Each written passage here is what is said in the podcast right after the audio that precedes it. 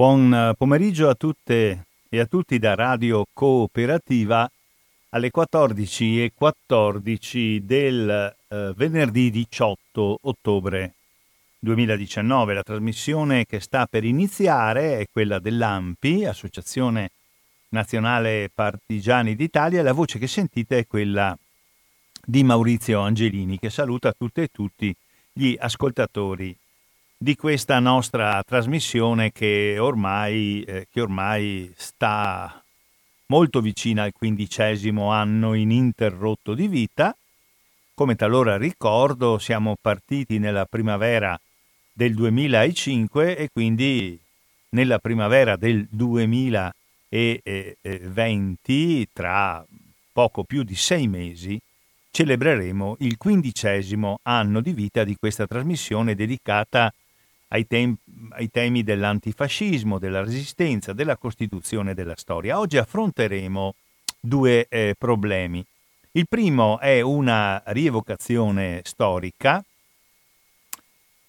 Ricorderemo cioè il grande rastrellamento che i nazisti fecero al ghetto di Roma, era il 16 ottobre 1943, eh, quindi due giorni fa erano 76 anni da allora e poi dedicheremo una parte, eh, riprendendo quello che ci hanno raccontato gli amici e i compagni dell'Ampi di Venezia nell'ultima trasmissione, dedicheremo una parte a quella mozione che è stata votata a maggioranza molto larga da parte del Parlamento europeo, eravamo nel mese di settembre, mozione che tende ad equiparare comunismo e fascismo e tende in qualche modo a responsabilizzare l'allora Unione Sovietica, quasi parificata alla Germania nazista, nello scatenamento della seconda guerra mondiale, mozione sulla quale come associazione abbiamo espresso un giudizio molto critico e sulla quale oggi brevemente ritorneremo, ma partiamo dal rastrellamento del ghetto eh, di Roma. Eh, fu, come penso molti sappiano, una retata che coinvolse 1259 persone. Quasi 700, 689 erano donne, 363 erano uomini, un po' più di 200, 207 erano bambini, bambine, ragazzi e ragazze. Si svolse appunto a Roma a carico di persone appartenenti alla comunità ebraica, fu effettuato dalle truppe tedesche, non dimentichiamo che subito dopo l'8 settembre anche Roma, nonostante un tentativo minoritario ma eroico di resistenza di soldati, di ufficiali e di parecchie centinaia di cittadini, un tentativo di resistenza armata a Porta San Paolo, Roma venne a metà settembre occupata eh, completamente dai tedeschi e il rastrellamento avviene grosso modo un mese dopo l'occupazione, il 16 ottobre. Sabato 16 ottobre 1943. Non a caso i tedeschi hanno scelto come giorno in cui realizzare questo rastrellamento porta a porta, casa per casa, il giorno di sabato. Si trattava di una giornata festiva, si tratta di una giornata festiva e quindi che si presumeva che la maggioranza eh, delle persone eh, fossero appunto a casa per il giorno del riposo, incominciò eh, questo rastrellamento molto presto alle 5.30 di sabato 16 ottobre e si protrasse, poi sentiremo come, fino al primo pomeriggio, fino alle ore 14. Il luogo in cui il eh, rastrellamento fece maggiore successo, dove trovò maggiori maggior numero di persone da rastrellare era il ghetto di Roma. Ghetto di Roma eh, molto, oh, molto, vicino nel pieno centro della città, eh, molto vicino a Piazza Venezia, a due passi da Piazza Venezia del Campidoglio, nella zona conosciuta come il Portico d'Ottavia e nelle stradine, molto spesso stradine antiche medievali, adiacenti al Portico d'Ottavia. Ma perché? Ma perché lì erano concentrati eh, gli eh, ebrei eh, romani, ebrei romani che vivevano nella eh, nostra capitale da eh, centinaia e centinaia di anni. Allora 1259 persone prelevate a domicilio sulla base eh, di una conoscenza precisa da parte dei tedeschi dei luoghi di residenza degli ebrei romani, oh, il rastrellamento venne fatto anche in zone più lontane dal ghetto, ma il grosso avvenne lì. E va detto, perché gli autori, gli esecutori del rastrellamento sono soldati tedeschi, eh, ma eh, coloro che forniscono le basi informative a questo tra- rastrellamento sono italiani. E più precisamente sono le anagrafe speciali dei cittadini di razza ebraica che in Italia erano state istituite presso tutti i comuni dopo l'approvazione delle leggi razziali, razziste, volute dal fascismo nel 1938.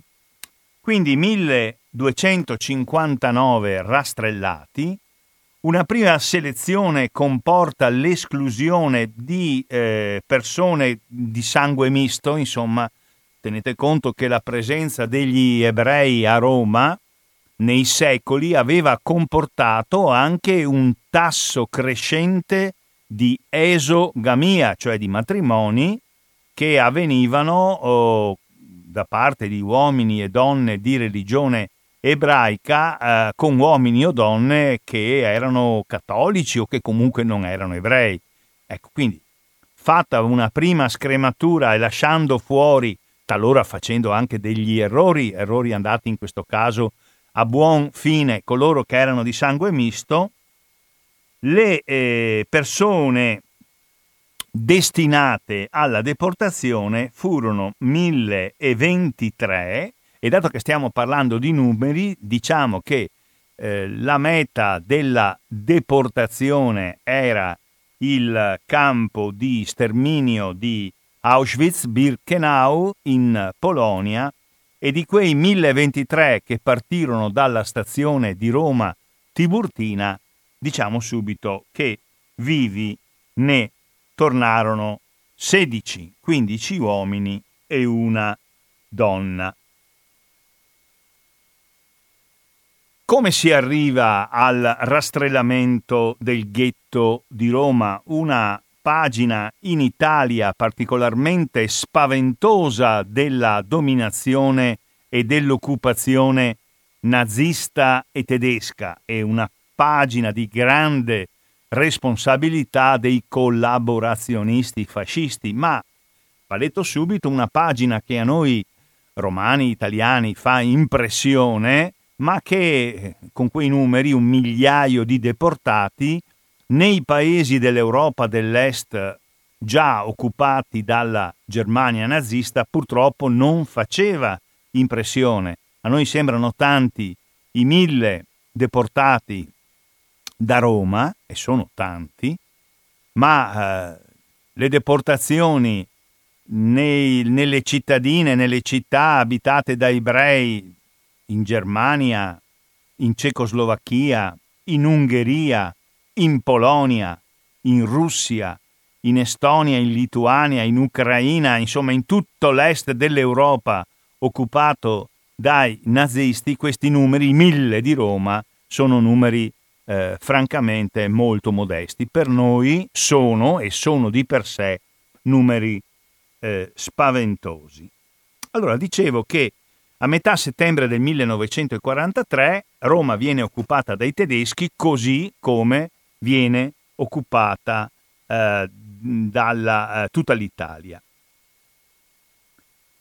il tenente colonnello delle SS che comandava la polizia di sicurezza che si chiama in tedesco Sicherheitsdienst eh, a Roma, un signore che si chiamava Herbert Kappler, ricevette un messaggio dalla Germania in cui si diceva che bisognava andare a risolvere immediatamente il problema obra- ebraico in tutti i territori recentemente occupati dalle truppe del Reich. E questo discorso valeva chiaramente per Roma. Il 24 settembre arrivò un altro ordine da parte di Heinrich Himmler, che era il ministro degli interni, che scrive dalla Germania, e disponeva che tutti gli ebrei, senza distinzione di nazionalità, di età, di sesso, di condizione, dovranno essere trasferiti in Germania e ivi liquidati.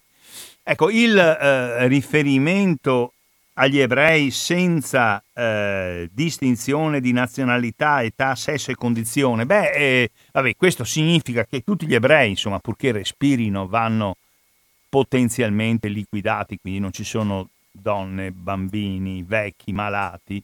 Tenete conto che in un'altra razzia più piccola che i tedeschi fecero nel dicembre del 1943 a Venezia, dove la comunità ebraica contava qualche migliaio di persone, ma era naturalmente molto più piccola di quella eh, romana, a Venezia, in ordine, in, eh, eseguendo l'ordine di non fare distinzione alcuna, di età, sesso, condizione, vennero razziate alcune decine di vecchi, più che settantenni, che erano a Venezia ospiti nella casa di riposo ebraica. E poi, e poi va ricordato che in Italia, eh, prima delle leggi razziali, negli anni 30, erano venuti eh, parecchi ebrei di origine tedesca, di origine ungherese di origine cecoslovacca che si erano aggiunti agli ebrei presenti da secoli in Italia e venivano da zone come la Germania o paesi fortemente condizionati dalla politica tedesca e venivano in Italia perché fino al 1938 non vi erano politiche razziali, né di discriminazione né di persecuzione. Ma dopo che eh, Mussolini fece la scelta nel 1940 di entrare in guerra a fianco dei nazisti, dei tedeschi, eh, l'Italia, eh, come sentiremo, ma come possiamo anticipare, l'Italia fascista divenne parte diligente e, e anche parte attiva nel collaborare con i tedeschi nelle politiche di discriminazione razziale, tanto è vero che quando oh, nell'ottobre del 1943 eh, si ricostituisce il regime, lo Stato fascista, la Repubblica Sociale Italiana, uno dei punti fondamentali della politica fascista italiana viene così esplicitata eh, i cittadini di razza ebraica sono considerati stranieri, quelli che ci sono in Italia, e in questa fase bellica i cittadini di razza ebraica sono considerati appartenenti ad una razza nemica. Quindi, insomma, eh, l'identificazione anche operativa del fascismo con il nazismo è un elemento di sfondo che va tenuto presente per spiegare come mai un mese dopo che i tedeschi hanno occupato Roma vi è il sabato nero il 16 ottobre 1943. Insomma, non fanno tutto eh, da soli. Mm, questi, eh, questo, eh, questo, atteggiamento fortemente ostile da parte della Germania occupatrice nei confronti degli ebrei romani si era manifestato già circa 20 giorni prima la razzia, il rastrellamento. Il 26 settembre 1943 Herbert Kappler, il comandante della polizia di sicurezza, convocò il presidente della comunità ebraica di Roma, che si chiamava Ugo Foà, e il presidente di tutte le comunità ebraiche italiane, che si chiamava Dante Almansi e fece loro non una proposta ma propose loro un ricatto. Se eh, volevano evitare la deportazione di 200 ebrei in Germania, in realtà poi come sentiremo ne sono stati deportati oltre mille, dovevano raccogliere entro 36 ore, quindi in un giorno e mezzo, 50 kg d'oro.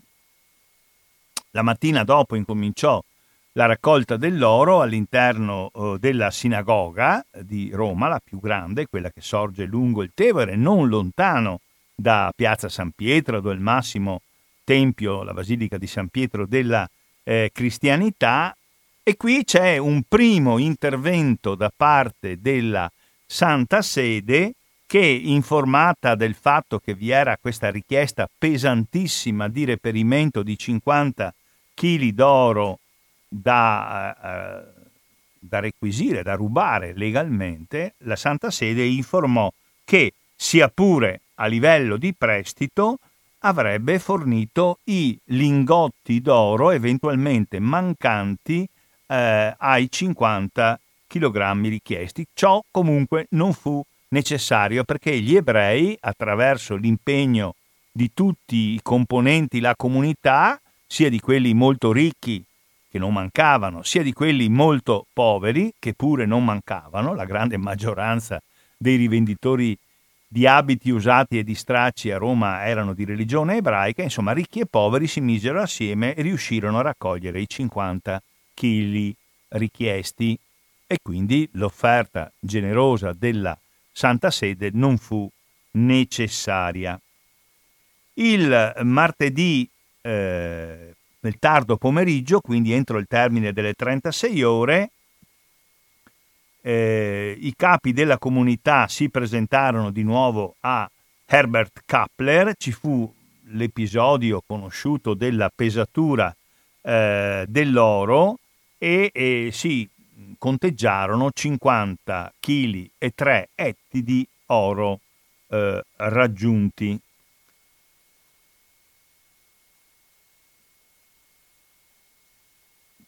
l'oro venne mandato in, eh, in, Germania e qui probabilmente eh, si aprì una contraddizione tra Kappler, il rappresentante, il capo della polizia di sicurezza a Roma e i ministeri a Berlino. Insomma, come dire che probabilmente Kappler era trattativista, no? Insomma, voleva soldi o voleva oro per salvare vite i ministeri berlinesi avevano nella loro spietatezza una forma di onestà, tra virgolette, per cui quell'oro che pure in Germania arrivò mh, venne trovato eh, del tutto intatto, non venne rivenduto. Probabilmente, come spiega il proseguimento della nostra storia, perché da parte dei ministeri del, governo del Reich, credo che ci fosse anche un intervento diretto da Hitler, non si voleva andare a nessuna trattativa e, e quindi non si accettava oro al posto delle persone. Quindi l'ipotesi di poter salvare vite si parlava inizialmente di 200 persone, 5 volte di meno di quelle che furono deportate, 6 volte di meno di quelle che erano state rastrellate e arrestate. Comunque questa prospettiva di tipo trattativistico eh, saltò e si procedette alla retata che avvenne, come dicevo all'inizio, all'alba di sabato 16 ottobre 1943. Furono impegnati nel rastrellamento oltre 350 uomini della polizia eh, tedesca, effettuarono il, eh, censimento, il, il rapimento, il rastrellamento in modo preciso, non a casaccio, perché potevano disporre del censimento degli ebrei ordinato da Mussolini nel 1938 e attuato in ogni comune, piccolo o grande, in ogni comune piccolo o grande c'era una sezione speciale dedicata all'anagrafe dei eh, cittadini residenti di eh, razza non ariana, di razza ebraica, eh, nei comuni che erano la grandissima maggioranza degli oltre 8.000 comuni in cui di ebrei non c'era nessuno, non c'era mai stato nessuno, quella sezione era vuota, ma in alcune città grandi e piccole eh, della nostra penisola invece vi erano complessivamente circa 35-40 mila ebrei censiti. Le città in cui la presenza ebraica era di parecchie o di alcune migliaia erano Roma, Milano, Torino, Trieste. Trieste era la città che in proporzione agli abitanti aveva più cittadini di religione ebraica, Venezia, Ancona, Ferrara, queste erano diciamo le comunità eh, più, eh, più, più, robuste. Il rastrellamento viene effettuato con una eh, tecnica eh, classica, si bloccano le strade e poi si va per isolati. Si tratta di eh, appartamenti, palazzi abbastanza vecchi, soprattutto quelli del ghetto, abitati in modo quasi totale da ebrei, quindi non è stato difficile disponendo degli stati di famiglia forniti evidentemente dal comune eh, di Roma, non è stato difficile andare casa per casa con un elenco e far uscire tutti. E qui le distinzioni di eh, condizione, di salute, di età non contarono nulla perché furono buttati fuori dalle loro abitazioni anziani, invalidi, malati, bambini pieni di paura che si attaccavano alle gonne delle madri, donne anziane, gente quasi eh, paralitica. La capacità di resistenza di questi ebrei, eh, molto spesso sorpresi alle 5 e mezza del mattino, i primi rastrellati li presero in camicia da notte, in pigiama, i bambini in mutande. Proviamo a pensare com'era vestita la gente. Allora non ci fu nessuna, nessuna azione di resistenza. Vennero concentrati in un palazzo in via della Lungara, molto vicino al carcere di, eh, di Regina Celi, quindi sempre lì, eh, non lontano dal Tevere, non siamo lontani dal portico d'Ottavia, dal ghetto vennero separati uomini da una parte donne dagli altri, in genere i bambini con, eh, con eh, le, eh, le, le, donne, ed erano appunto 1259. Uh, Kapler uh, mandò un rapporto in cui diceva sostanzialmente che il eh, rastrellamento era andato bene, che non c'era stata eh, nessuna forma eh, di eh, eh, resistenza. E però Kapler fa riferimento a delle forme di eh, supporto attivo da parte di cittadini non interessati al rastrellamento, supporto attivo per cercare di nascondere, di salvare, di dissimulare, di dire ma no, ma questo bambino vi sbagliate, è mio, non è ebreo. Insomma, questi episodi che, tenuto conto del, dell'avversario che avevi di fronte, sono episodi di eroismo e di generosità, non, eh, non furono pochi, anche siccome molti si sono occupati a livello di ricostruzione storica, ci sono state specialmente negli anni 60, 70, 80, quando coloro che avevano visto il rastrellamento, perché di quelli che sono tornati ho detto che erano 16 su poco più di mille, quando quelli che avevano visto il rastrellamento erano in vita, ci sono molte testimonianze di persone comunissime, addirittura anche di fascisti che insomma erano fascisti ma non al punto tale da accettare di consegnare, di consegnare dei bambini, delle, ve- delle, persone vecchie, delle donne a una morte eh, certa. Furono rilasciate un po' più di 200 eh, persone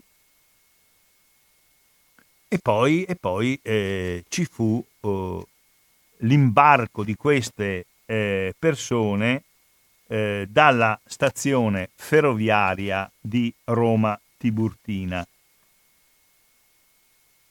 il convoglio era costituito da 18 carri bestiame, partì, quindi li prendono nella prima metà della giornata del 16 ottobre, partono alle 14.05 di lunedì 18 ottobre e eh, alle ore 23 del 22 ottobre, quindi fanno quattro giorni e mezzo di viaggio, eh, arrivano al campo di concentramento eh, di Auschwitz.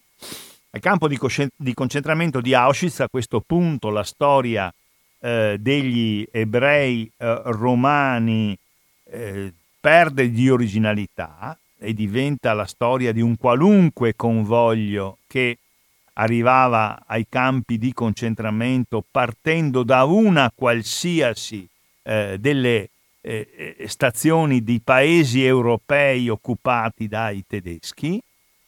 Questi convogli in Italia sono partiti da Trieste, caricando una parecchie migliaia di persone, soprattutto ebrei, ma anche prigionieri politici, partigiani deportati, che avevano fatto il eh, campo di transito nella risiera di San Sabba, ma partirono questi treni anche da Fossoli vicino a Carpi, anche quello era un campo di concentramento, ma partirono anche da Bolzano. Ma insomma voglio dire che questi treni che arrivano ad Auschwitz in Polonia o Sviezim in Polonia, Birkenau, secondo nome, nome di un campo di appoggio ad Auschwitz, come dire che Auschwitz è il nome di tutti i grandi eh, complessi di campi, poi però ci sono tanti singoli campi e quello in cui molti vanno a finire è appunto Birkenau, questo arrivo da Roma non impressionava più di eh, eh, tanto. Comunque lì si fa la solita selezione tra chi è utilizzabile per qualche mese, per qualche anno come forza lavoro, ma chi non è nelle condizioni di essere utilizzato viene immediatamente mandato allo sterminio alle camere a, gas, alle camere a gas. 820 persone giudicate fisicamente inabili al lavoro, quindi credo tutti piccoli, eh? ce n'erano 200 di piccoli, non uno. E la grande maggioranza delle donne eh, vengono eliminati. Eh, circa 200 dichiarati fisicamente sani vennero invece avviati al lavoro complessivamente, sia tra quelli che vengono eliminati subito perché inabili al lavoro, sia tra quelli che in un primo momento al lavoro vengono dichiarati abili e poi muoiono per vari motivi di fame, di stenti, uccisi mentre tentavano di scappare, insomma, comunque 16 ritornano indietro. 16 ritornano indietro. Ci sono stati poi anche dei casi eh, di persone che avendo superato la prima selezione, incominciarono la loro esperienza di concentramento ad Auschwitz-Birkenau e vennero poi mandati in altri campi di eh, eh, sterminio. Parlando di questo episodio, che ripeto per quanto riguarda l'Italia, è certamente l'episodio quantitativamente più rilevante. Anche in provincia di Padova, abbiamo avuto, e credo che ne abbiamo parlato nel passato, eh, una villa nel comune di Vo Euganeo, vicino ad Este, dove vennero eh, raggruppati una quarantina eh, di ebrei del Padovano. Eh, a un certo momento, mi pare nel dicembre del 1943, forse nel luglio del 44, non ricordo bene, comunque vennero fatti partire e di loro mi pare che ne sono tornati tre. Ecco.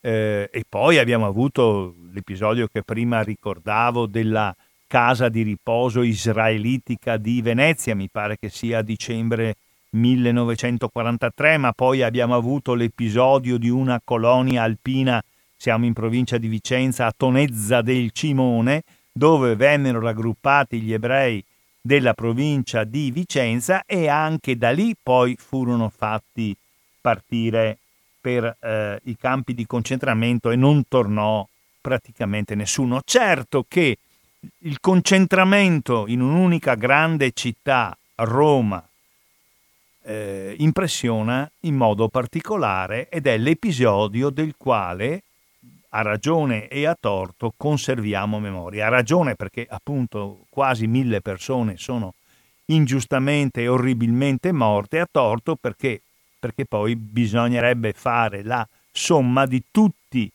gli episodi più piccoli di qualche decina, di qualche unità di ebrei italiani che comunque dall'Italia partirono per le stesse motivazioni per cui partono gli ebrei di Roma con la stessa destinazione, il campo di sterminio, e per il 97-98% di essi con la stessa sorte, la morte.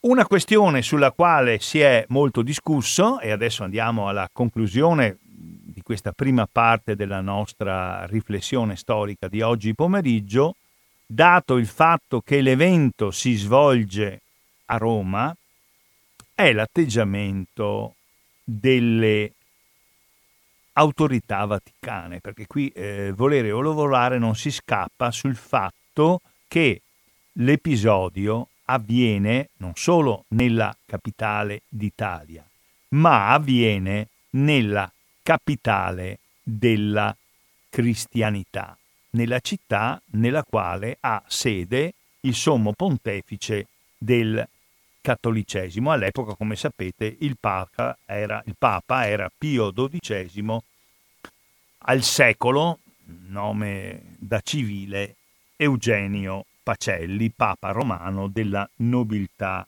romana. Allora, una ex allieva di eh, Papa Pacelli, di Papa Pio XII, lo mise a conoscenza della razzia, del rastrellamento. Era una nobile romana con un nome tipicamente da nobiltà romana, si chiamava Enza Pignatelli. Chiese subito udienza al pontefice, ricevette subito eh, questa sua ex allieva il Papa si mise in contatto subito con il, con il segretario di Stato, che praticamente sarebbe il ministro degli esteri, per così dire, del, del, Vaticano, ed era il cardinale Luigi eh, Maglione, eh, chiedendo il Papa al cardinale segretario di Stato di intervenire direttamente. L'intervento c'è stato sia all'esterno che all'interno.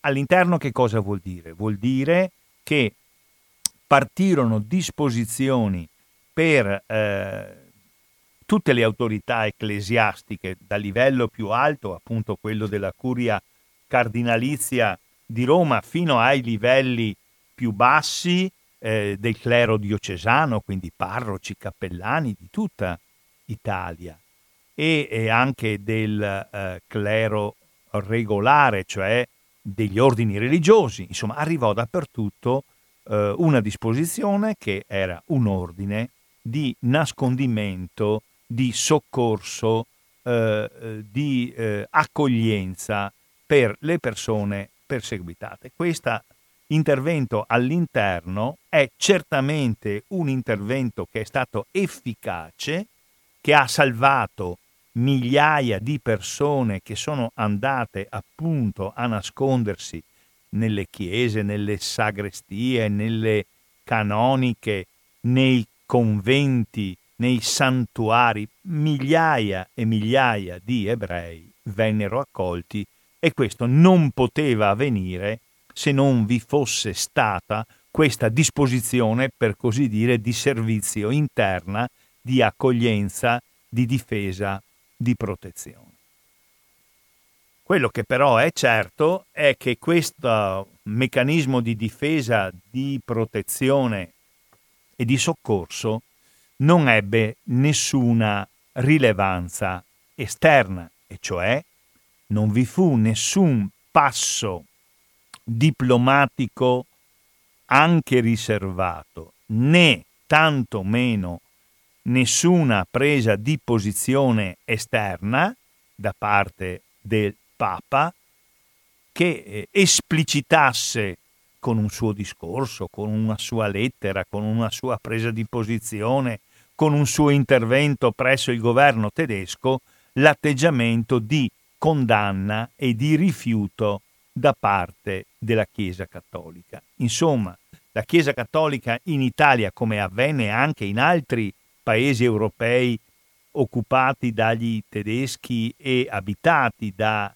ebrei, la Chiesa cattolica soccorse, aiutò, nascose, nutrì, rivestì, fece anche dei falsi facendo dei falsi certificati di battesimo per far credere che persone di religione ebraica fossero invece da tempo convertite al cattolicesimo, ma non fece nessun passo all'esterno che, sulla base dell'autorità della Chiesa e del suo capo, esplicitasse qual era la eh, posizione eh, della, eh, della Chiesa cattolica. Il 25 ottobre del 1943 Pio XII, quindi una settimana circa dopo il rastrellamento del ghetto, emanò una direttiva riservata a tutti gli ecclesiastici italiani in cui eh, li invitava ad ospitare gli ebrei perseguitati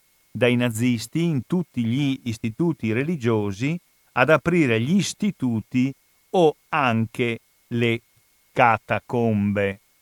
Ecco, e episodi di questo tipo di nascondimento, di supporto, di protezione ne conosciamo anche a livello dei paesi più piccoli centinaia e centinaia, alcuni eh, riconducibili a eh, interventi organizzati del clero dipendente dal vescovo oppure di ordini religiosi, mi viene in mente per tutti l'episodio bellissimo della abbazia di Nonantola in provincia di Modena, dove l'abate e i suoi padri collaboratori si organizzarono e per mesi e mesi riuscirono a nascondere decine e decine di bambini e di ragazzi ebrei, ma ci furono anche interventi di di singoli familiari. Io qualche anno fa ho partecipato a, a Campolongo Maggiore, quindi al confine tra la provincia di Venezia e la provincia di Padova, vicino a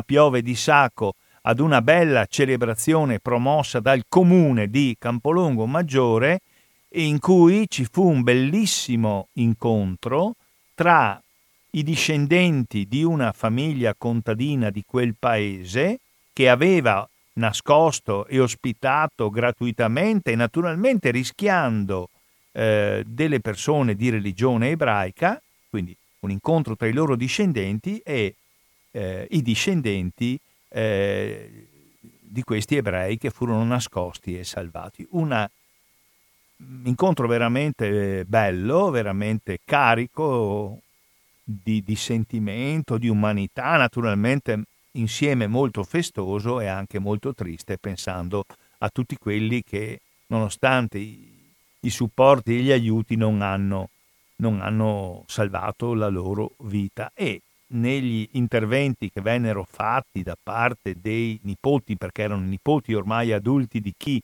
aveva nascosto gli ebrei che raccontavano quello che i nonni quando erano bambini gli avevano detto, i nipoti dicevano ma i nostri nonni hanno agito su invito e forse anche su ordine del parroco, ordine nel senso che durante la guerra nei nostri paesi di campagna, in particolar modo in Veneto, è chiaro che la parola del parroco aveva una autorevolezza e costituiva in qualche modo un obbligo morale per i suoi parrocchiani. Quindi da questo punto di vista del nascondimento, del supporto, eh, della protezione, dell'accoglienza nascosta, la Chiesa Cattolica italiana ha fatto fino in fondo il suo dovere.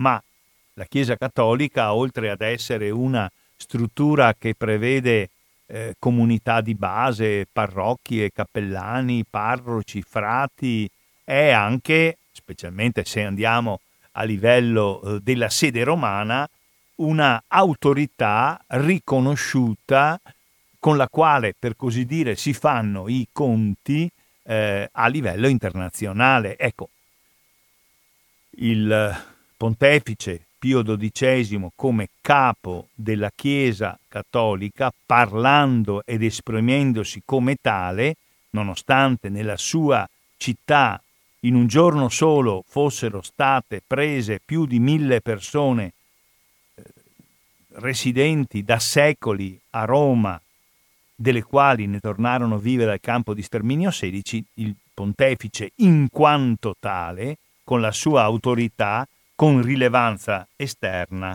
non ha detto proprio nulla e su questo esiste una discussione, un dibattito che va avanti da tempo. Infine, e poi abbiamo proprio finito su questa prima questione, va ricordato che se la macchina organizzativa fu esclusivamente una macchina eh, germanica, tedesca, e quindi particolarmente attenta, precisa e ben organizzata, la base informativa, ma questo l'ho già detto, senza la quale la macchina tedesca non avrebbe lavorato così efficacemente, fu italiana o meglio fu fascista, ma va detto che esistettero perfino all'interno eh, della comunità ebraica dei collaborazionisti con i tedeschi. E qui eh, ci riferiamo alla storia triste, vergognosa, di una ragazza ebrea che si chiamava Celeste di Porto, una ragazza molto giovane, molto bella, che si era innamorata di un agente italiano di pubblica sicurezza e che gli aveva passato i nominativi di molti suoi eh, correligionari, compresi anche quelli di suoi parenti. Questo per dire che di fronte ai grandi eventi, e un rastrellamento è un grande evento in cui ciascuno di noi è messo a nudo nella propria coscienza, eh, ci sono le reazioni più varie, ma anche le reazioni che, al di là di tante parole, di tante messe in scena, spiegano esattamente chi ciascuno di noi è. E quindi se ci sono nomi e cognomi di assassini, di esecutori, di persecutori, ci sono anche nomi e cognomi di chi agli assassini e agli esecutori, ai deportatori ha fornito supporto. Tra questi anche una ragazza ebrea romana, Celeste di Porto. Ecco, su questo primo argomento ho concluso, facciamo un piccolo intervallo musicale e poi passiamo alla seconda questione, ci occuperemo cioè nella seconda parte della trasmissione in tempi più rapidi di un piccolo aggiornamento sulla sorte di quel documento, secondo me e secondo l'AMPI, molto negativo, votato alla fine di settembre da parte del Parlamento europeo e che compiva due operazioni politicamente e culturalmente inaccettabili. Primo, il dare in qualche modo la corresponsabilità dello scoppio della seconda guerra mondiale all'Unione Sovietica in quanto firmataria nell'estate del 1939 di un accordo di non aggressione, di un patto di non aggressione con la Germania nazista e, seconda operazione credo del tutto inaccettabile e infondata, il paragonare, rendere simile il comunismo e il fascismo, ma di questo ci occupiamo un momentino più avanti. Adesso vi faccio sentire un po' di musica eh, e vi faccio sentire Jimmy Fontana che canta una delle più belle canzoni dell'italiana italiana del dopoguerra Il mondo.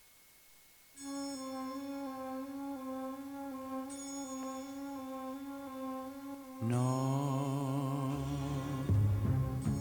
stanotte amore non ho più pensato a te.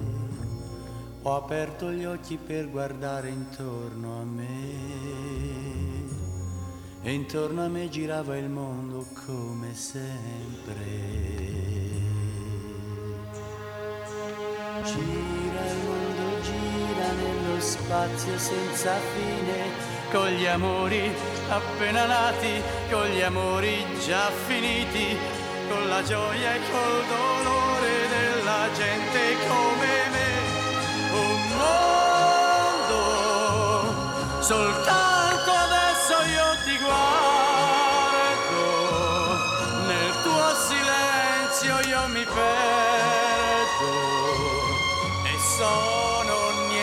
accanto a te.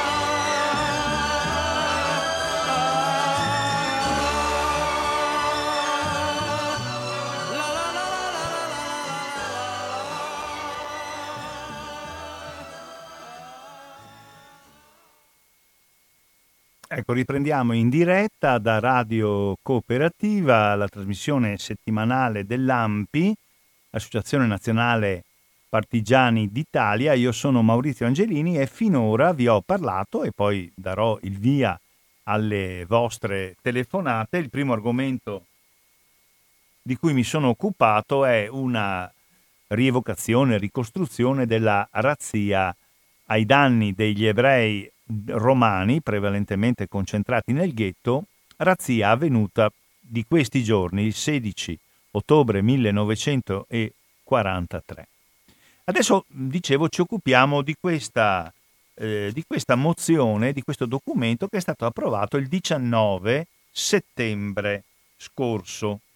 Ecco, eh, vi do lettura, non è lungo, di un documento che viene eh, proposto che viene proposto alla, eh, alla discussione da parte di un gruppo di, di persone che si firmano, eh, un signore che si chiama Duilio De Montis, Lelio La Porta, Roberto Bernardini, Roberto Del Fiacco, Roberto Magara, cinque persone di cui io apprendo in questo momento i nomi e i cognomi, che hanno lanciato una petizione, eh, una petizione molto critica nei confronti del documento votato dal Parlamento europeo il 19 settembre di quest'anno. Ascoltiamo il testo di questa petizione e poi mh, mm, vi dico qualcosa in più, ma mi pare di per sé chiara. La leggo. Il 19 settembre scorso, nell'indifferenza generale, è stata approvata con il contributo determinante del gruppo dei socialisti e democratici, anche della delegazione dei deputati italiani, qui si parla di una mozione presentata al Parlamento europeo, di una risoluzione, una risoluzione che ha per titolo Importanza della memoria europea per il futuro dell'Europa. Questa risoluzione, lo dicono esplicitamente, contiene veri e propri falsi storici e autoassoluzioni, è vergognosa e promuove non una memoria condivisa, ma la memoria di una sola parte politica.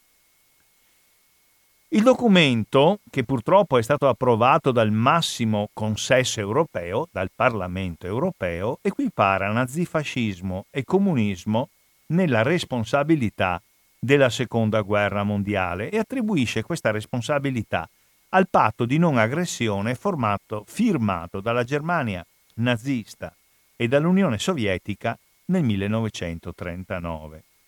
Si tace completamente sulle responsabilità della comunità internazionale e in special modo delle potenze europee che prestarono una colpevole acquiescenza all'ascesa del nazismo e del fascismo. Riassumendo per date e fatti, così prosegue il documento. E le date e i fatti sono l'essenza della storia.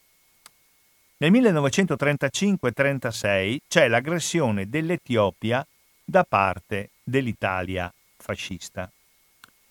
Nel 1936 c'è l'asse Roma-Berlino, sempre nel 1936 la Germania, infrangendo il trattato di pace di Versailles, invade la Renania, precedentemente assegnata alla Francia.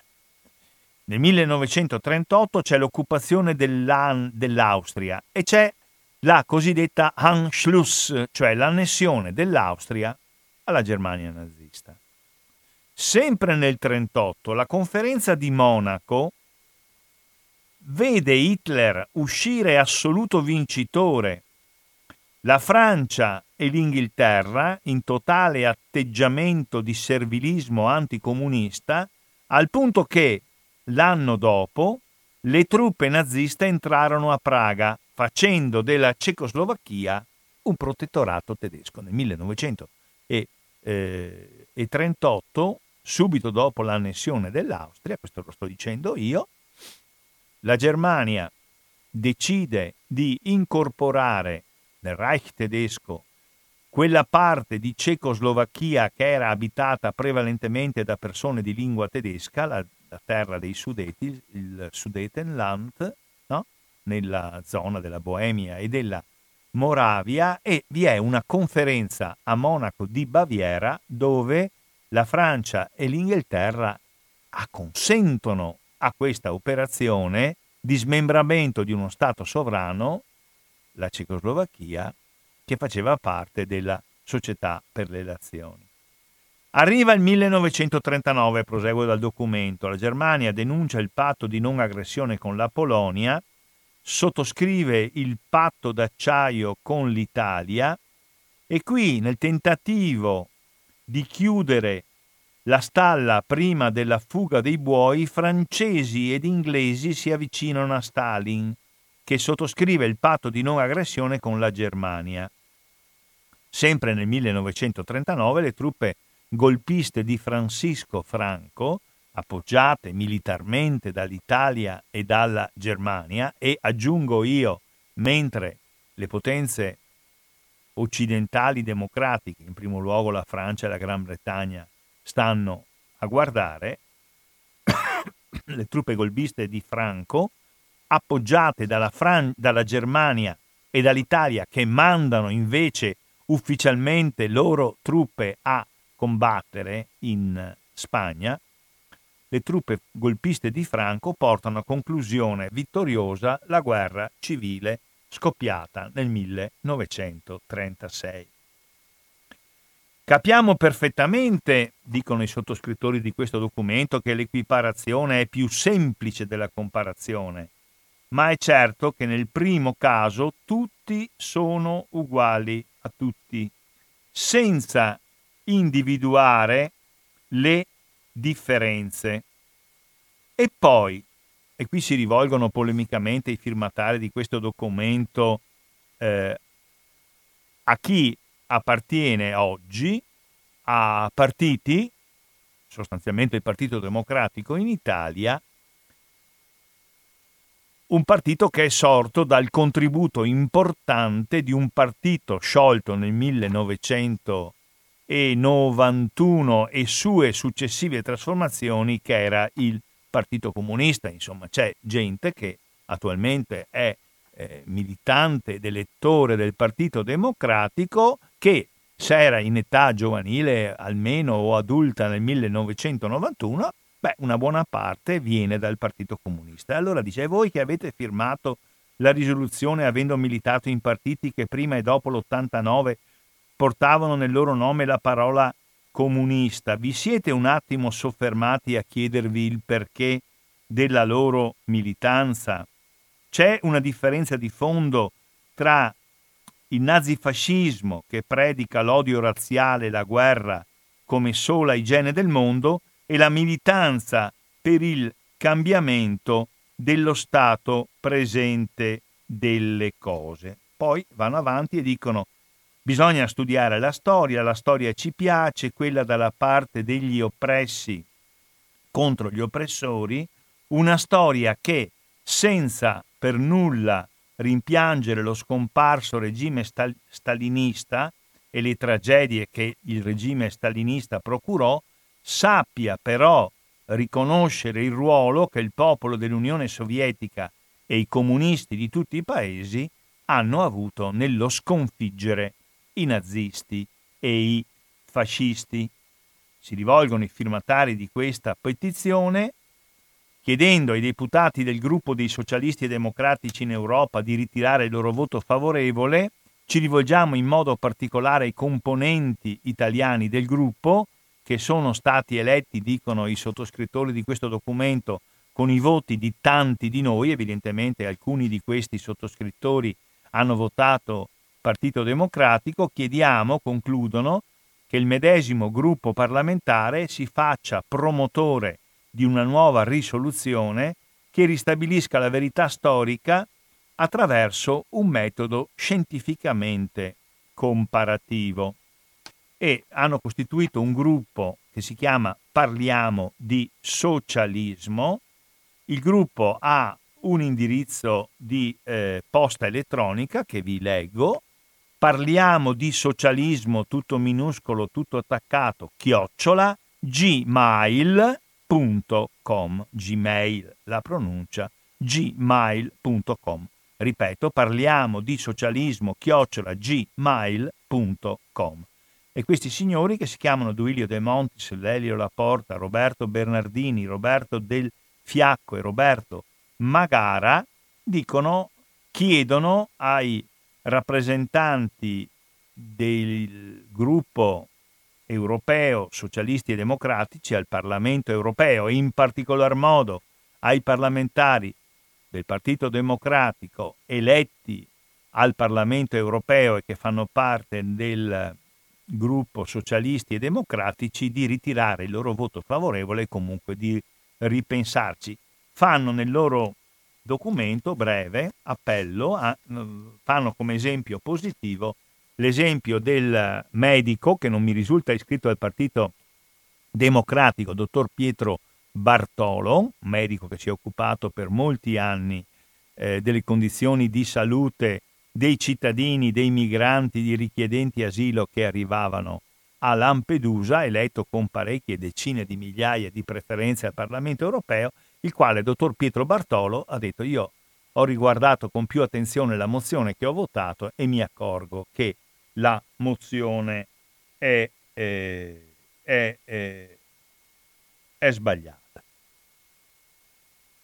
Ma sì, io credo che la parte più sbagliata di questa mozione sia la parte eh, che individua nel patto di non aggressione firmato nell'agosto del 1939 tra la Germania nazista e l'Unione delle Repubbliche Socialiste Sovietiche una delle cause della Seconda Guerra Mondiale. La Seconda Guerra Mondiale è stata scatenata in una logica di espansione, di conquista di una parte del mondo da parte dei nazisti e dei loro alleati.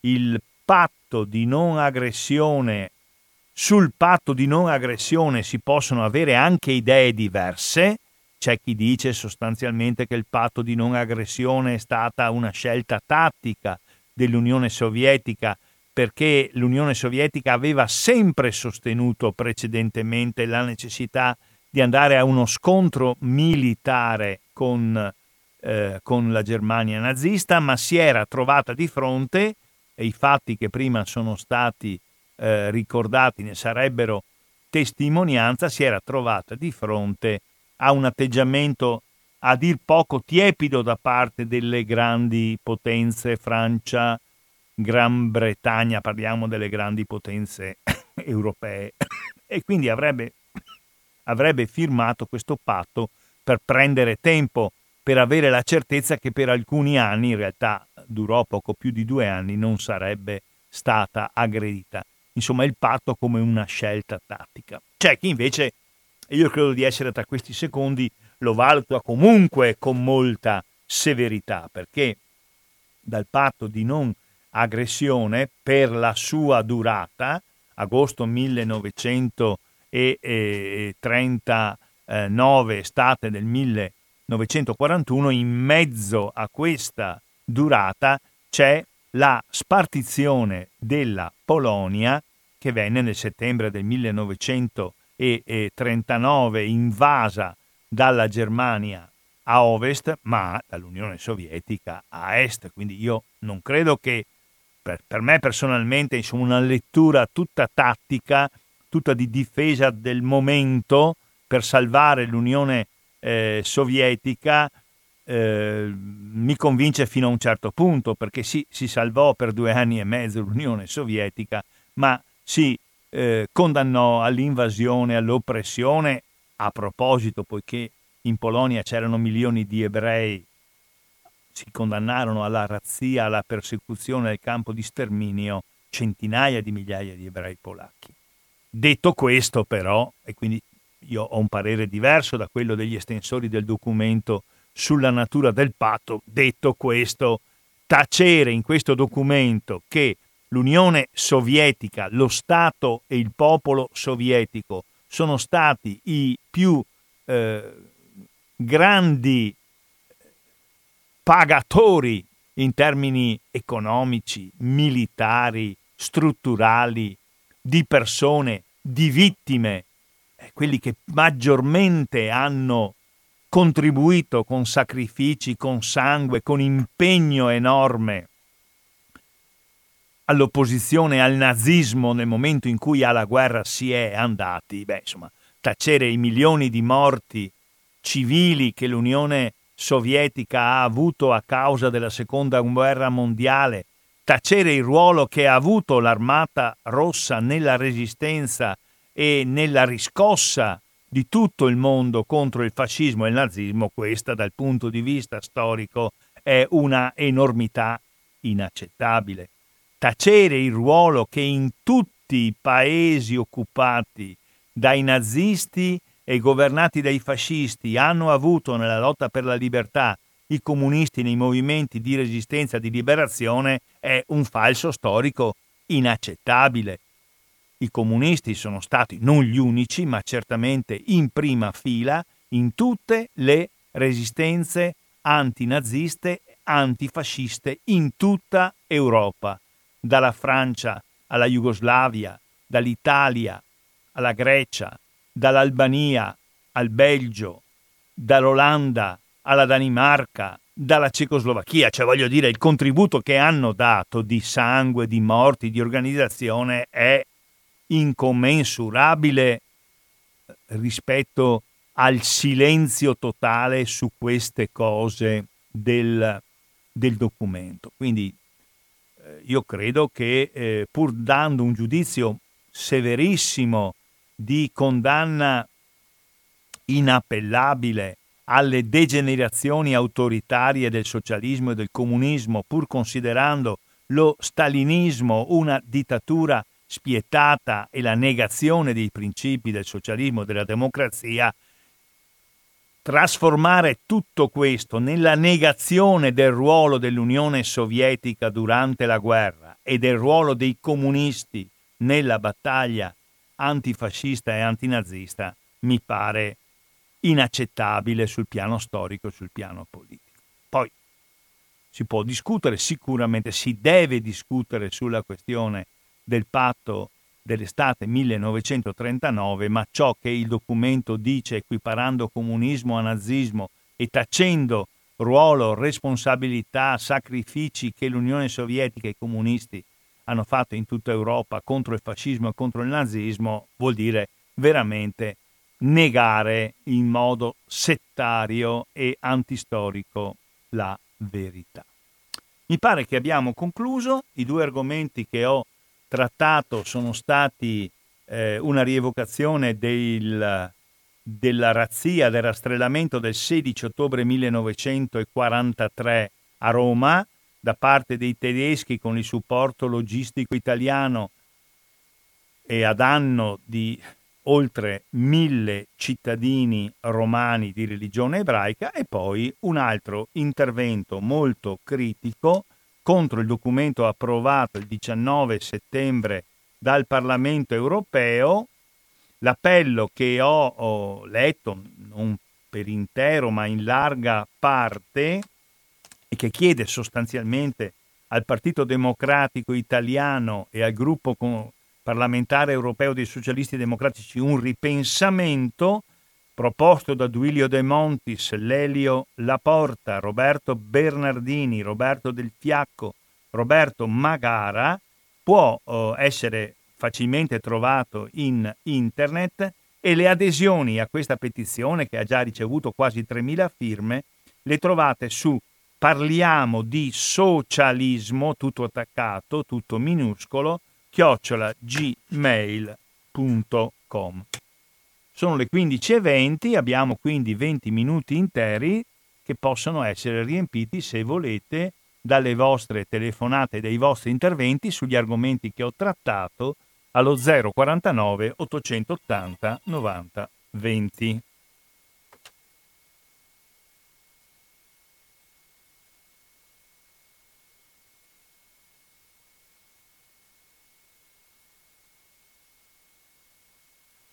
La signora Daniela di Follina, prego. Volevo ringraziarti Maurizio Angelini per la bellissima trasmissione. Grazie. Sono stata all'ascolto, tutto interessante, sei stato bravo proprio nel eh, disporre tutto e ti ringrazio. Volevi dire qualcosa di tuo sugli argomenti che abbiamo trattato? Hai qualcosa da aggiungere, delle domande da fare? Dimmi. Eh, volevo dire che è stato impressionante quello che è successo con gli ebrei. Sì. Purtroppo è una piaga che dobbiamo ancora digerire del tutto. Va bene. Eh, così. Va bene Daniela, qualcos'altro? Ah, no, no, Va bene. bene così. Va bene Daniela, grazie e arrivederci, Ciao, a grazie. risentirci. Ecco, grazie alla signora Daniela di Follina che ci ha chiamato e la ringraziamo dell'apprezzamento ricevuto.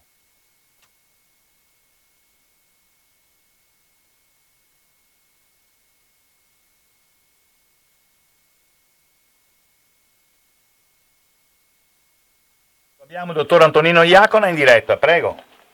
Ecco, se lei me lo concede, io vorrei farle una piccola osservazione. Come no, certo. Lei ha detto che i comunisti hanno combattuto contro i nazisti, ma non mi risulta che tutto il popolo sovietico fosse comunista, perché se lei dice che i comunisti hanno combattuto i nazisti, deve ammettere che gli italiani non erano tutti fascisti e i tedeschi non erano tutti nazisti.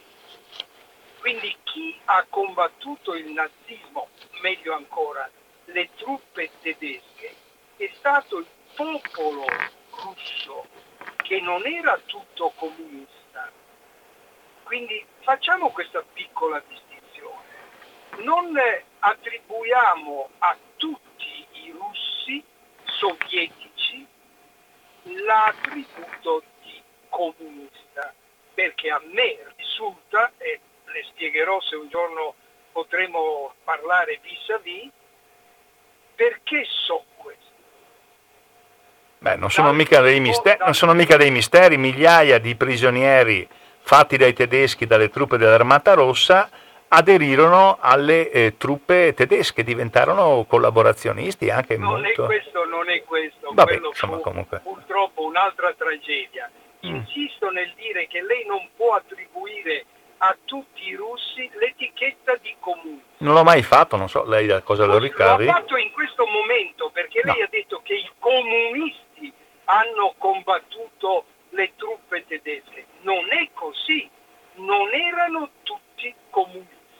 Anzi, moltissimi non lo erano, non avrebbero voluto esserlo perché di Stalin ne avevano piene le tasche e purtroppo erano piene anche le tombe e altro. Quindi il comunismo è paragonabile al fascismo e al nazismo perché è, una, è stata nell'Unione Sovietica una dittatura che ha torturato, ucciso, mandato in galera e nei manicomi i suoi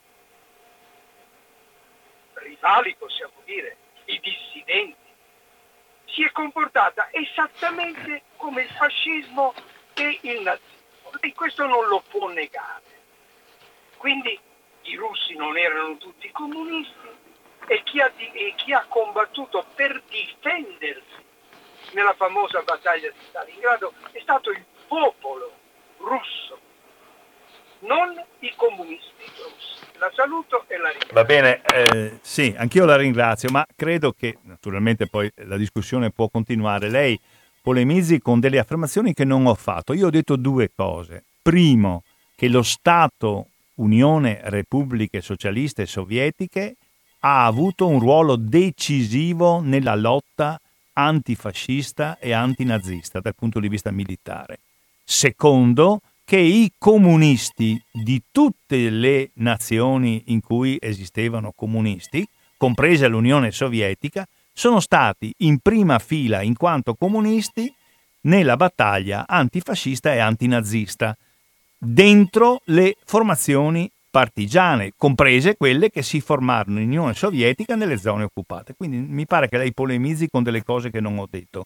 Grazie comunque. Prego, chi parla? Buongiorno a tutti, sono Lorenzo di Abano. Prego Lorenzo.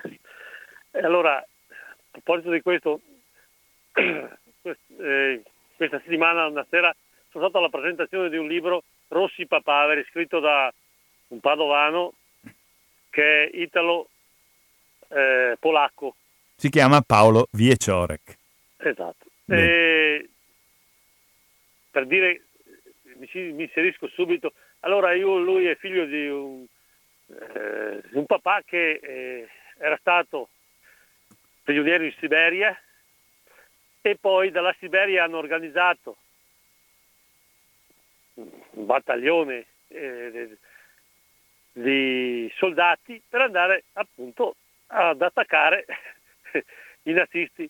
Hanno fatto un percorso dalla Siberia, hanno attraversato tutto quanto l'Oriente e il Medio Oriente e sono risaliti fino a Taranto e poi sono quelli che hanno anche liberato Monte Cassino. Però a partire dalla Siberia, siccome erano dei, eh, dei prigionieri, fatti prigionieri dalla, dalla, da, dai russi quando c'è stata l'invasione della, della, Polonia, ma dopo mi pare una ventina di giorni che avevano già invaso i tedeschi nella storia e questi, cosa per dire alla telefonata di prima, sicuramente se non avevano il permesso comunque de, de, de, del, del governo russo non partivano dalla Siberia. Quindi c'è stata una unità e che ha raccolto tutte le forze che volevano combattere, combattere contro i nazisti. Questo per dire. E per tornare alla, alla risoluzione del, avuta dal, dal, Parlamento europeo è una cosa inaudita, secondo me eh, proprio devono pensarci sopra, compreso il Presidente adesso che c'è nel Parlamento europeo, perché aveva fatto un discorso chissà cosa, in realtà si dimostra che, che la storia purtroppo eh, è stata rimossa di quello che è avvenuto. E, ed è vero che tedeschi, cioè, la, la, Russia ha tentato mm, quattro anni prima, mi pare il 35, a sollecitare gli inglesi e i francesi per fare un fronte antinazista e questo non è avvenuto e quindi ovviamente eh, la, la, posizione autonoma che ha preso a sua volta la Russia è quella di, di, di fare un patto che sapeva benissimo che, che, non era affidabile, però per quello che poteva contare. L'invasione l'hanno fatta prima di tutto, comunque quel patto lì non era di, subito per invadere, per occupare. L'hanno invaso dopo che hanno, l'avevano occupato i, i tedeschi. E così lascio spazio agli altri, vi saluto. Va bene, grazie, grazie a Lorenzo di Avano. Benissimo, arriva un'altra telefonata. Radio Cooperativa, chi parla? Buongiorno Luciano, Luciano da Treviso. Buongiorno Luciano, dica pure. Allora, secondo il mio punto di vista c'è una confusione nell'esposizione che è quello, se identifichiamo il comunismo con lo Stato sovietico, come identifichiamo il nazismo con lo Stato tedesco, con l'entourage, non mi trovo per niente d'accordo, quello, cioè, sono due sistemi totalitari che, non, che fino a un certo punto si sono spalleggiati. Eh, ricordo che i russi, eh, Stalin forniva di grano e frumento alla Germania nazista e l'ultimo treno è arrivato alle ore 24 il giorno dopo i tedeschi hanno invaso la Russia. Purtroppo la guerra l'ha fatta il popolo che comunque non si identifica con lo Stato. Quindi il popolo ha sofferto prima e ha sofferto dopo. Mi lascia molto tiepido questa, questa cosa qua perché Stalin ha fatto 40 milioni di morti per le sue purghe, eccetera, eccetera. I nazisti ne hanno fatto tanti, sono stati due, due regimi totalitari che ha vinto poi alla fine chi si è schierato con la parte delle cosiddette democrazie occidentali e ha avuto l'aiuto delle democrazie occidentali. Ma se noi andiamo a vedere una coerenza di lotta, certamente all'inizio non c'è stata, ma c'è stato un tentativo di amicarsi. Questo è stato storicamente parlando. Poi che eh, allora io andrei a dire che se devo fare una rivalutazione storica del discorso che ha vinto la parte giusta, io direi che l'ha vinta il popolo giusto, non certamente lo Stato. La ringrazio, arrivederci. Va bene, grazie. Sì, eh, guardi, però eh, mi pare difficilmente sostenibile quello che dice, caro amico, nel senso che eh, il popolo, quando si è in guerra, eh, chi prende le decisioni sono i governi e poi le gerarchie militari. Questo lo si è visto all'inverso nell'8 settembre 1943, quando dopo aver chiesto l'armicizio alla, agli Stati Uniti e alla Gran Bretagna, eh, dal governo italiano non venne nessun ordine alle gerarchie militari e la conseguenza di questo fu il fatto che eh, l'esercito italiano, salve qualche episodio particolarmente sfortunato e particolarmente valoroso di resistenza, si squagliò. Quindi la decisione di contrapporsi, di reagire all'invasione dell'Unione Sovietica venne presa da Stalin e da Stalin trasmessa a tutte le strutture dello Stato e dell'esercito sovietico e chi eh, organizzò la resistenza e il contrattacco sul fronte orientale fu Stalin, fu l'Unione Sovietica, fu l'Armata Rossa. Eh, la controprova è che se fossero passati eh, i nazisti e le, le, truppe alleate italiane, ungheresi e romeni a Stalingrado, sarebbe stato lo Stato dell'Unione Sovietica ad essere distrutto. Quindi far credere che da tutte le parti sono stati i governi, tranne in Unione Sovietica, secondo me proprio non regge dal punto di vista, punto di vista dell'analisi storica. L'alleanza era alleanza tra stati, l'alleanza fu alleanza tra Stati Uniti, Gran Bretagna e Unione Sovietica gli incontri, anche incontri nei quali si andava a decidere la spartizione del mondo, cosa che eh, particolarmente negativa, comunque erano incontri tra capi di Stato. Quindi farci credere che la, la, la resistenza militare all'aggressione e all'invasione sia un fatto del popolo e non del governo e non avere il coraggio di riconoscere che il capo di quel governo si chiamava Giuseppe Stalin è secondo me assolutamente fragile dal punto di vista della logica storica.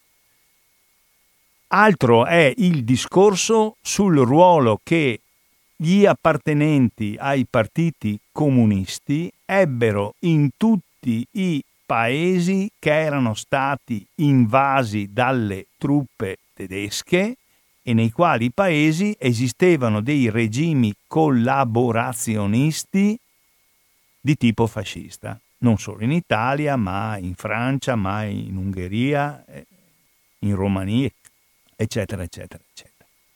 Belgio, in Norvegia, eh, in questi paesi si formarono dei gruppi di resistenza, quindi delle forze clandestine, delle forze partigiane, altro è l'Unione Sovietica, lo Stato, il suo esercito, altri sono i movimenti di resistenza. E in questi movimenti di resistenza i comunisti di tutti questi paesi dappertutto hanno costituito la parte più numerosa e più combattiva. Allora, questi sono fatti storici che sono assolutamente innegabili. Il discorso sulla natura del regime stalinista mi trova completamente convinto quanto al suo autoritarismo, quanto alla sua negatività, quanto al suo ruolo di oppressione. Non ho dubbi su questo, ma cancellare però il fatto che lo Stato Unione Sovietica abbia avuto il ruolo che ha avuto durante la Seconda Guerra Mondiale e che ha portato alla rovina il nazismo e il fascismo vuol dire negare la realtà. Ecco. Riapriamo naturalmente 049 880 90 20 e diamo voce a chi vuole farsi sentire. Pronti chi parla? Eh, buon pomeriggio Maurizio, sono Marco da Marghera. Buongiorno Marco, prego. Allora un, un cenno lo voglio fare anche perché due giorni fa no, era l'anniversario, 76 anni no, del rastrellamento di Roma, sì. del ghetto di Roma, no? Sì, certo. Ti domando a te no, a questo punto, no? Mi frulla per la testa, no? Ho questo dubbio che, mi, che, mi, che ho impresso, no?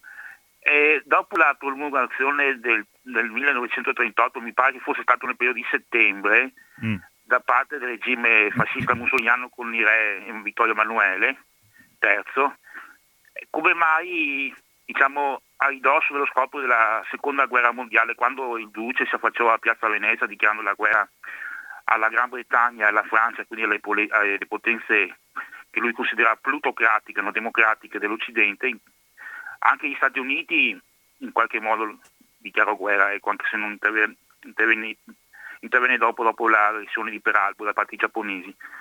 E come mai la comunità ebraica di Roma, e non solo quella di Roma, di tutta Italia, no, non ci fu, non fuggirono ecco, da qui, dai loro luoghi, insomma, le loro abitazioni, andassero a emigrare all'estero, trovando rifugio da qualche parte, insomma, e perché c'era stata la morte anagrafica e civile di, queste, di, di, di questa intera comunità no? israelitica, italiana.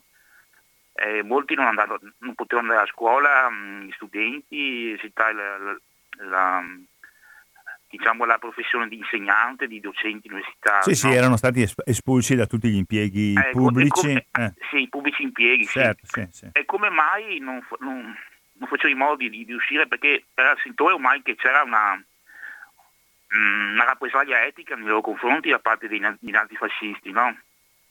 È questo che mi chiedo a te. Poi un'altra cosa, sempre ritornando al discorso del, del voto di Parlamento europeo, di cooperazione comunismo-fascismo, sì.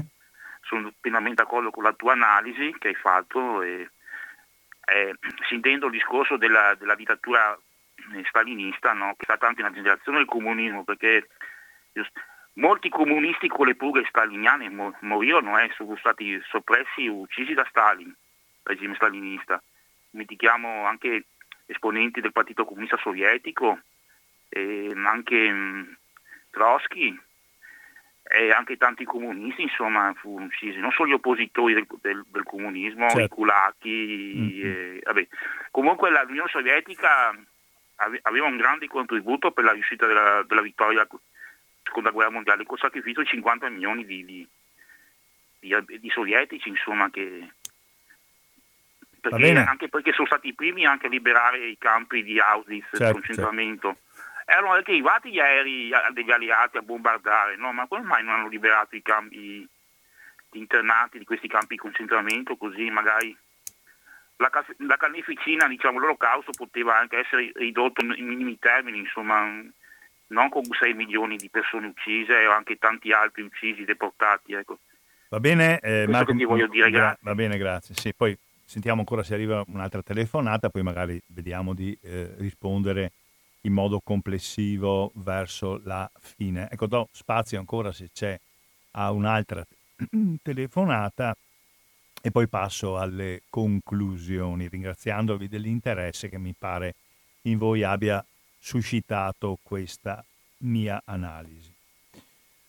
Non sento nessuno, allora vado a dire rapidamente, sapendo che l'argomento appunto merita di essere approfondito, ripreso, eccetera, eccetera, vado a rispondere alla prima parte dell'intervento di Marco di eh, Marghera. Sì, um, fino al 1943 nonostante l'emanazione delle leggi razziali che avevano messo in grande difficoltà eh, la popolazione di religione ebraica in Italia, non, si, non ci sono fenomeni apprezzabili eh, di emigrazione dall'Italia, se non di ebrei, se non di alcune figure, eh, per esempio legate all'ambiente della ricerca scientifica, eh, di persone che erano o ebrei o eh, imparentati con ebrei. L'esempio più conosciuto è, è quello di eh, Enrico Fermi, che era sposato con una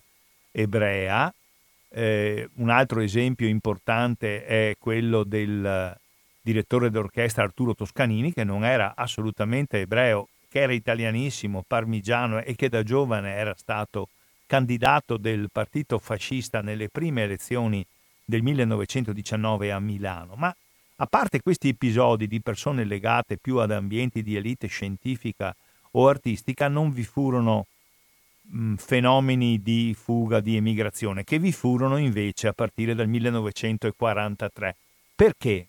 Ah, la spiegazione è eh, complessa, però secondo me perché non si pensava da parte degli ebrei italiani che sarebbe andata a finire così, che, sarebbe, che si sarebbe passati eh, dall'esclusione dal punto di vista civile, dal punto di vista scolastico, dalle limitazioni dal punto di vista lavorativo alla vera e propria persecuzione. Come a dire che fino a quando non sono stati minacciati nella vita, e questo avviene a partire dall'autunno del 1943, gli ebrei hanno sperato che in Italia loro, l'atteggiamento del regime nei loro confronti sarebbe stato più morbido, incomparabilmente più morbido di quello che si stava manifestando in Germania. Si pensava insomma che per mille ragioni l'Italia, anche nell'antisemitismo di Stato, sarebbe